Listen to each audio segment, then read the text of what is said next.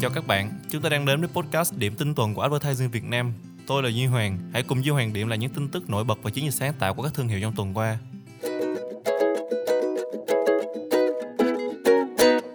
Điểm tin đầu tiên, TVC của Samsung kết hợp cùng Sugar BTS gây sốt cộng đồng mạng. Mới đây, thương hiệu Samsung đã ra mắt TVC quảng cáo cho dòng máy chiếu The Freestyle cùng nam rapper Sugar BTS Đáng chú ý, cụm từ tiếng Việt tự do đã xuất hiện trong video. Cụ thể trong đoạn video với tựa đề The Freestyle Sugar, Freedom to be You được đăng tải trên các trang mạng xã hội chính thức của Samsung và Samsung Gov. Hình ảnh nam ca sĩ Sugar đứng trước máy chiếu hiển thị dòng chữ Free qua nhiều ngôn ngữ khác nhau, từ tiếng Anh, tiếng Ả Rập, tiếng Bồ Đào Nha và đặc biệt là tự do trong tiếng Việt. Đây cũng là thông điệp chính của video, nhấn mạnh khát khao tự do theo đuổi sự nghiệp âm nhạc của nam rapper. Tương tự với máy chiếu The Freestyle dễ dàng điều chỉnh giúp tạo nên những trải nghiệm thị giác ấn tượng như người dùng. Vì một thông điệp tiếng Việt xuất hiện trong một quảng cáo toàn cầu bằng tiếng Hàn đã gây nên cơn sốt trong cộng đồng mạng, đặc biệt là với những người hâm mộ của Sugar BTS.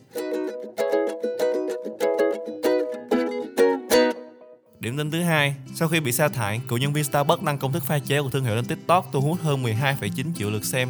Vào ngày 11 tháng 9 vừa qua, một người dùng TikTok đã gây chú ý khi đăng tải tất cả hình ảnh công thức của Starbucks lên nền tảng này. Cụ thể, tài khoản Noobs Diary tự xưng là cựu nhân viên bị Starbucks sa thải và đăng hơn 30 trang tài liệu công thức của hãng lên TikTok dưới dạng loạt hình ảnh. Đa phần là ảnh chụp quyển sổ in công thức có gắn logo của Starbucks, số còn lại là ảnh chụp màn hình hướng dẫn pha chế trên điện thoại. Trong bài đăng của tài khoản Noobs Diary bao gồm công thức nhiều món đồ uống như mocha, latte, cold brew hay món độc quyền của Starbucks như pumpkin spice latte, caramel macchiato hay các loại frappuccino. Bài đăng sau khi xuất hiện đã gây nên cơn sốt trên TikTok. Video đạt được 12,9 triệu lượt xem và gần 1 triệu lượt tương tác reaction. Sau đó một người dùng khác đăng tải lại những bức ảnh lên Facebook cũng thu về 22.000 lượt thích và 79.000 lượt chia sẻ, chứng minh sức hút lớn của công thức Starbucks. Hiện Starbucks vẫn chưa đưa ra thông báo chính thức, bài đăng công thức Starbucks vẫn tồn tại trên TikTok sau một tháng đăng tải và thu hút ngày càng nhiều lượt xem.